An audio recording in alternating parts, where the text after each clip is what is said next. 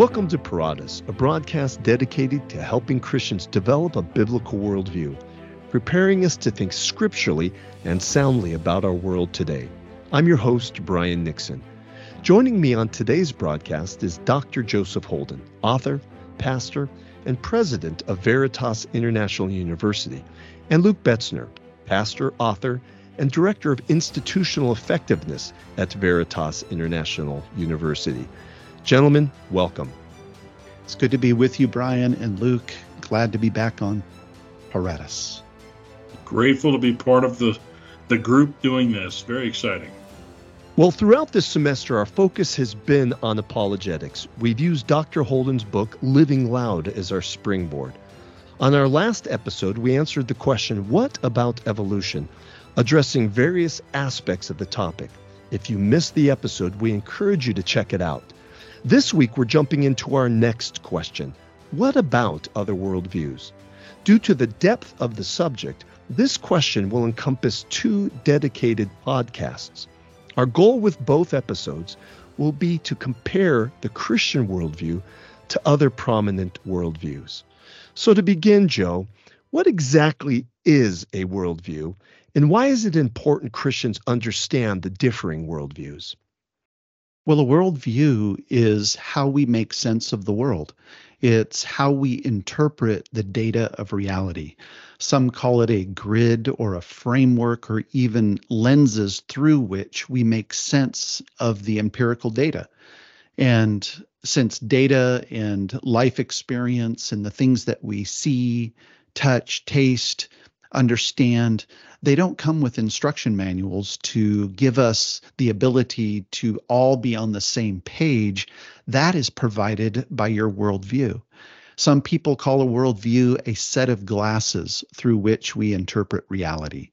It's a grid or a framework, and they're very important indeed. And there's over 8 billion people on the planet today, and everybody has a worldview. If somebody says they don't have a worldview, well, that's their worldview of non-worldviews. And so the question isn't necessarily, do you have one? The bigger question is, do you have the right one? And so when we come to worldviews, it's very, very important that we see them as trying to help us make sense of reality. And in so doing, it becomes the integrative center of one's personality. It's how we understand things. And people come to all kinds of different conclusions looking at the same set of facts. Your worldview helps you come to a conclusion when looking at those facts. For example, an atheist might look at the creation of the world and see that as an anomaly. He's a naturalist. He would not see the miraculous or the supernatural involved in the creation of the world, whereas the Christian or the theist would look at the world and see it as supernatural. It was created by God out of nothing. How can two different worldviews, atheism and theism, come to radically different conclusions? It's because they're looking at the same set of facts, but it's their worldview that provides the interpretation of those facts. That's great clarification. Perfect. Thanks for that, Joe. Well, because there are several worldviews we need to cover over the next two episodes, I thought on this first episode, we could do a bird's eye view of the worldviews, allowing our listeners to get a general grasp of them. And I believe there's 7 in all covered in your book, and we may throw in some alternatives as well. But then in our next broadcast, we'll go into depth into each worldview, weighing them in light of the Christian faith. So with that kind of as our game plan, let's start with the first worldview, Luke. Give our listeners a general understanding of theism. What is theism? Sure thing, Brian. So the word itself, of course, some may recognize it as a part of what they might hear more often, which is atheism. And of course, the A reverses that understanding. So theism, it assumes the existence of a God, but not just any God. And effectively, it is an infinite and a personal God. And these become very important distinctions as one begins to move through the different worldviews. that may or may not be on the same spectrum. So one of the folks who I think made this really clear in the titles of his book, there was a trilogy that was written back in the 60s and 70s by a philosopher by the name of Francis Schaeffer. And just the titles of his books, I think the first one was called Escape from Reason, and the second one is The God Who Is There. Just the way that that's phrased is really the foundation of the fact we assume in theism that God exists. But then the second section of that same work says, He is there and He is not silent. It sort of rounds it out where, yes, God exists, but He exists as an infinite being, but also as a personal being who has made Himself known to us. The biggest aspect of this is theism understands that the same God that created the world and beyond can inject Himself into the environment that He created and does. And He acts supernaturally, both in the creation of the world and in the existence and maintenance of the world, as well as its denizens. The three big religions that we're aware of that would hold to this theistic view are known globally: Judaism, Christianity, and Islam. So good, so good. And I appreciate the fact, Luke, that you did bring up Francis Schaeffer. Of course, he was a great Christian thinker. So thank you for that. So let's move on to our second worldview. Again, the bird's eye, big overview of it. And Joe, as Americans, we hear a lot about this second worldview because a lot of our founding fathers prescribed to this understanding of life. So what is deism? Well, deism is something that, as you said, was present even within the founding of America.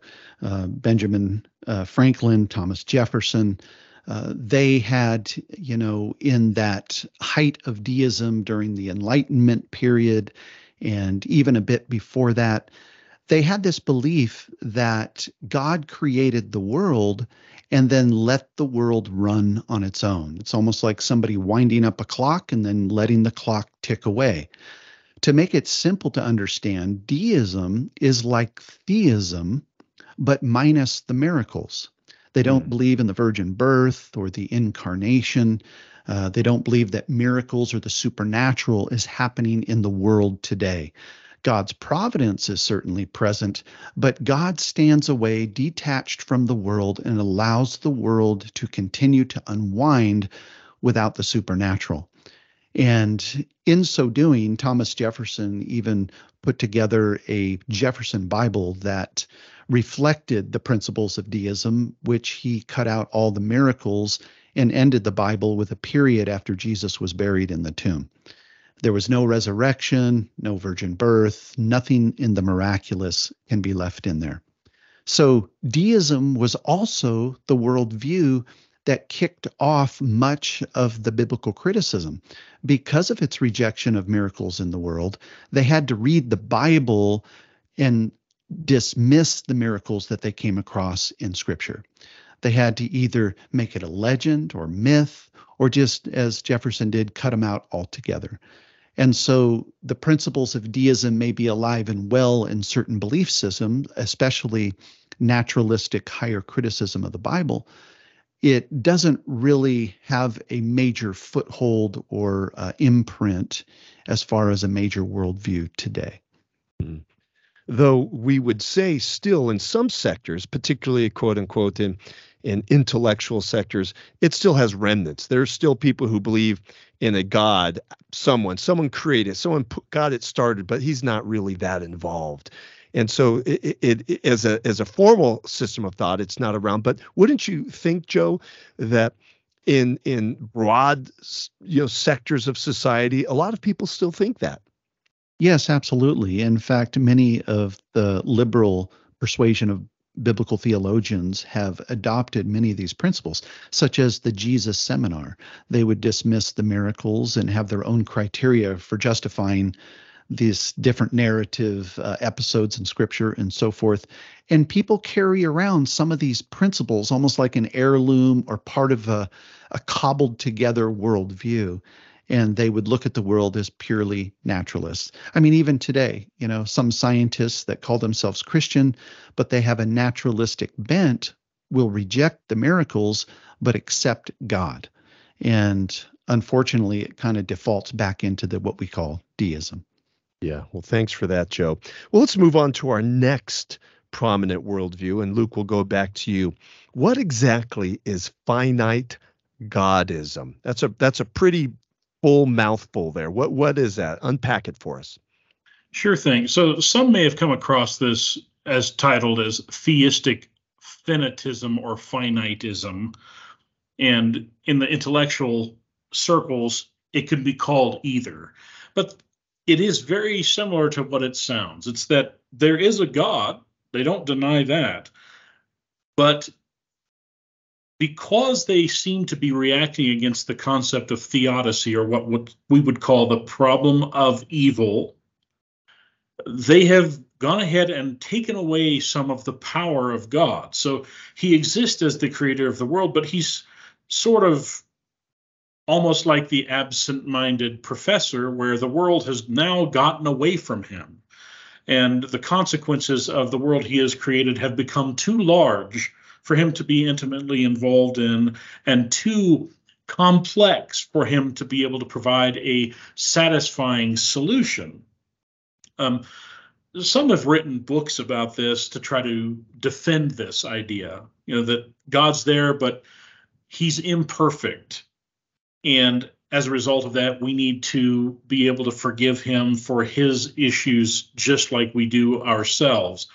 Most recently, a rabbi by the name of Harold Kushner wrote a book that probably a lot of people know because it was written in the last 40 years here, When Bad Things Happen to Good People.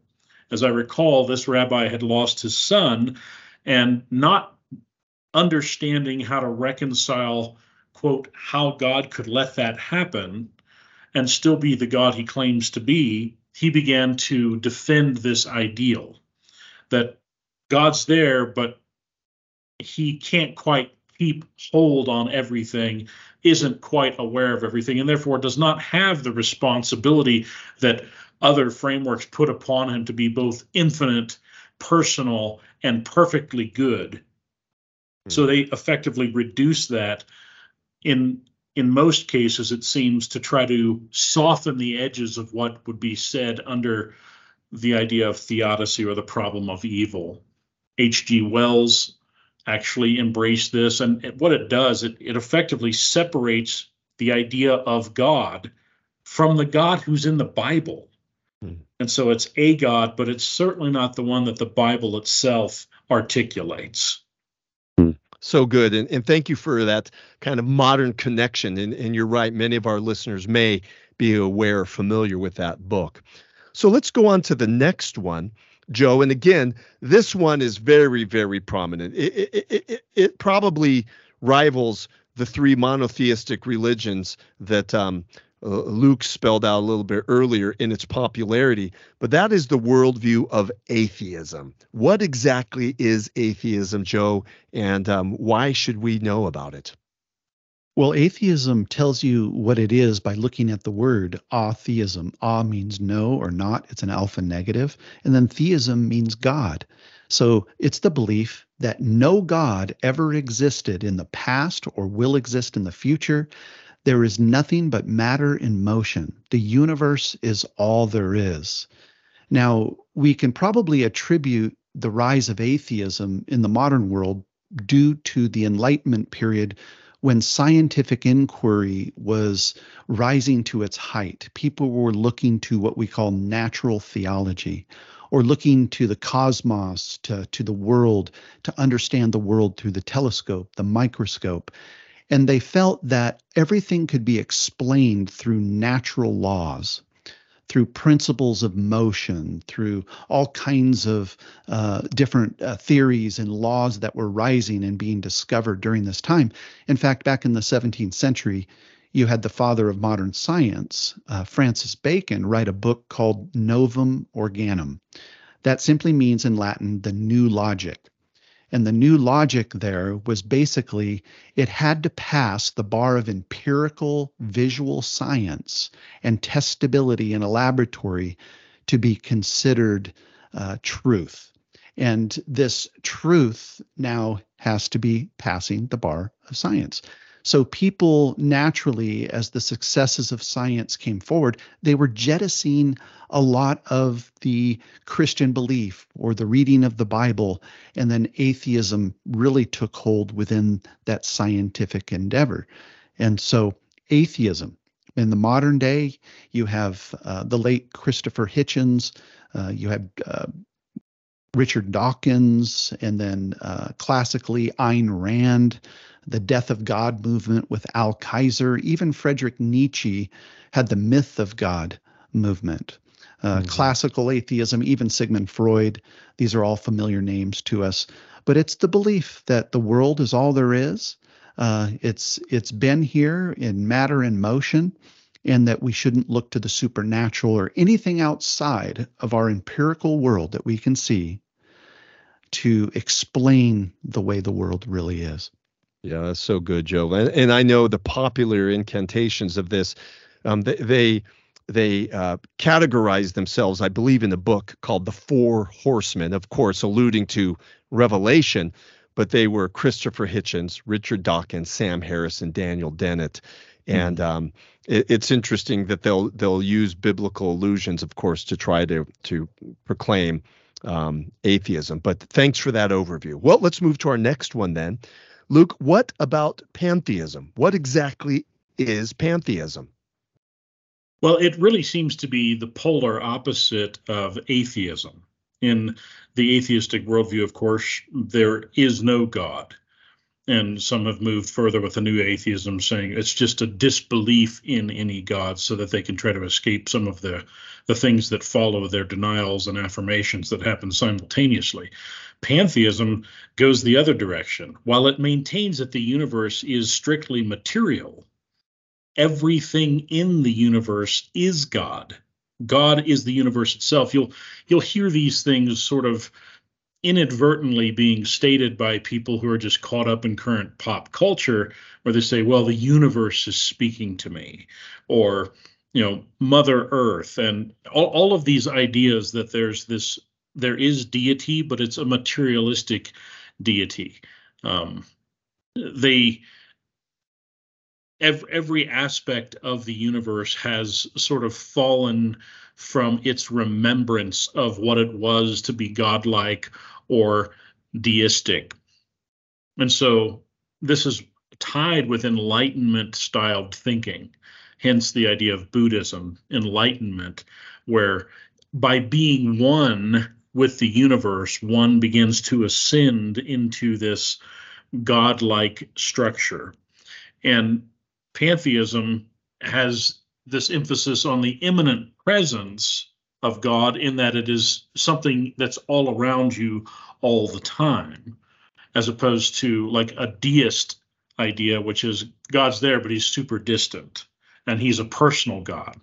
So you might recognize some of these things with like Hinduism, Buddhism, as mentioned, Christian Science with their teaching about thetanism, that a person can become a god or a godlike figure by remembering from whence they've fallen through a series of trainings and things like that. And I'm going to go out on a little bit of a limb here and say there are overtones of this in Mormonism as well, when they say, well, what God is, man may become, right? And what man is, God once was, because they remove this idea of a difference between the creator and the created.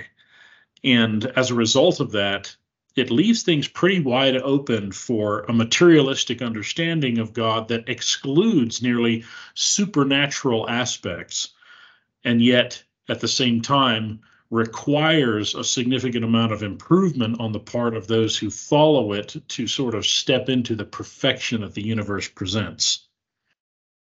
Great summary there. Thanks for that, Luke. Well, Joe, like pantheism, there's another word that I think people will get confused over. So I'm hoping you could help our listeners distinguish between pantheism and panentheism. So there's pantheism that Luke just covered. And now let's talk about panentheism. What exactly is that? Well, this gives people heartburn, Brian. This has been causing confusion for some time. But pantheism that Luke just discussed is all is God, and God is all. Whereas panentheism is all in God, and God in all.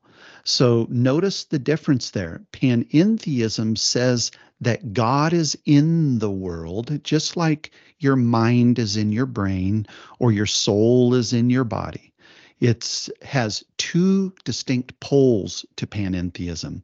God is like a giant organism, and one pole is called his spirit pole or his infinite or eternal pole, and that is spirit.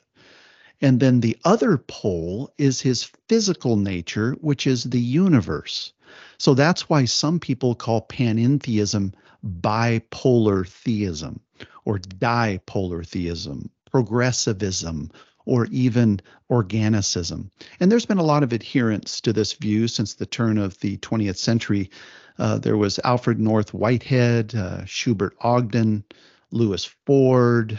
You had various people, even in the modern age, such as Clark Pinnock and Gregory Boyd, who repackaged this process theism into what we call open theism, that the open future remains open because God cannot know the future, because if he knew the future, that means people cannot be free.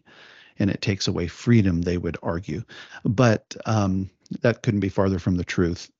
Actually, you have panentheism being an interesting environment because what they're trying to do is preserve God's relationship with humanity. And if God can change, that's his physical pole, that's finite, and God has an eternal and infinite pole, which is spiritual, that means that he can grow, he can learn, he can be creative, he can relate to humanity.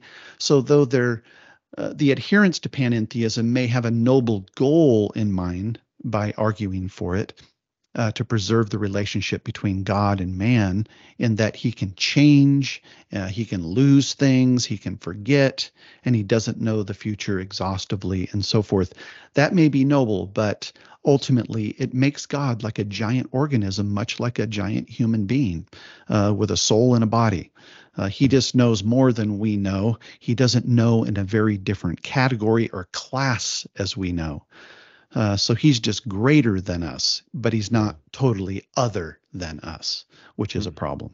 Yeah, it was interesting. I was at a lecture. Oh, it's been a couple of years ago. It was by a prominent Franciscan. His name's Richard Rohr, and he was lecturing on St. Francis. And what surprised me in the lecture is that he handedly came out and said, "I'm a panentheist."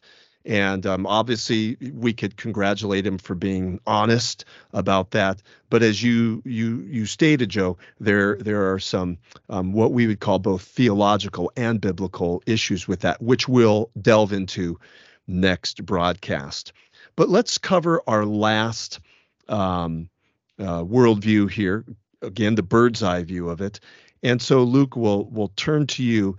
Define for us and tell us what polytheism is. So as our listeners may be aware, we've taken the word theism and kept that sort of at the center of these worldviews. Poly, being the last of the ones we're looking at, just simply means many gods. Now, it's an interesting claim because these gods that they are assuming are largely finite gods. There does not seem to be a single supreme being, but rather that there are a number of deities that are both what they would consider friendly and unfriendly, something similar to what we would say good or evil. It's based more on how they treat you. the idea of good and evil is pretty vague in polytheism, and it's more about sort of patronizing particular gods from whom you want a favor at the time. And sometimes they can trick you, or they can help you, or they can harm you.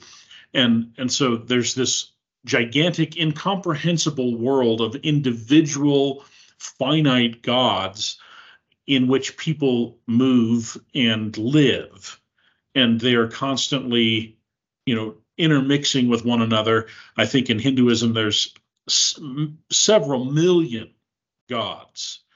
And this is not necessarily completely unfamiliar to the ancient world, because the Egyptians and the Greeks also did this. Some people, you know, when they hear the word pantheon, you know, they may think of a few of the Greek gods, but there were quite a number of them. And the Romans and the Greeks largely believed in the same types of properties for particular gods. You know, Mars is the god of war, Athena is the god of wisdom, these types of things. And they had different names in those cultures, but they largely served the same purpose. The Egyptians were a little farther off the Roman and Greek side of things, where they had a whole different host of gods that they worshipped. These gods largely are not detached or distant, but are supposedly very closely related to the people and in their realms of authority. Say, for instance, a god of the sea, we would think Poseidon, right? Or, you know, the All-Father.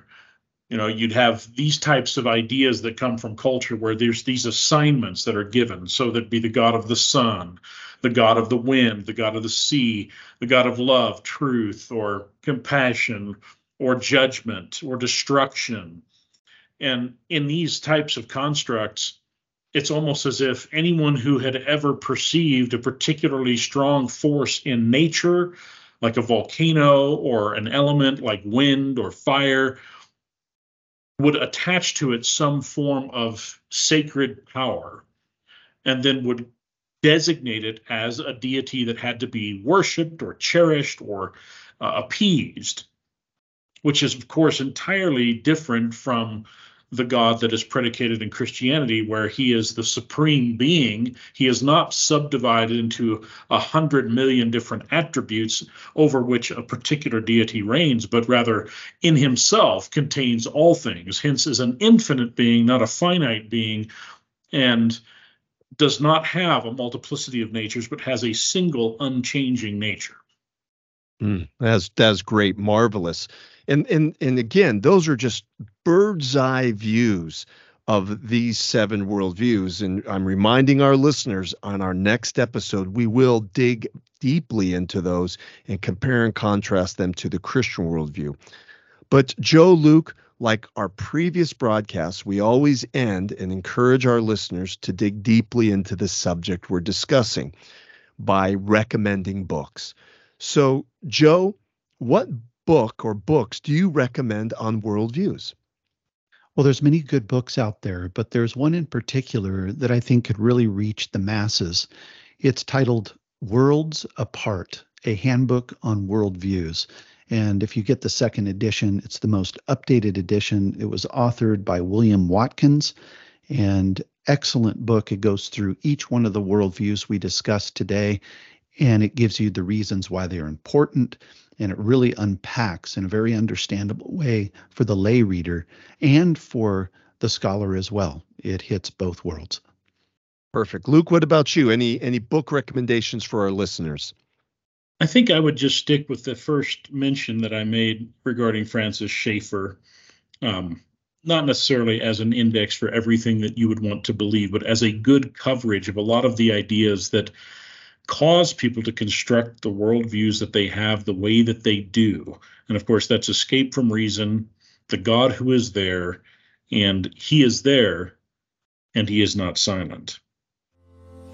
And I think I would add, you know, I know they're general introductions, but Norm Geisler's Christian Apologetics, he covers it.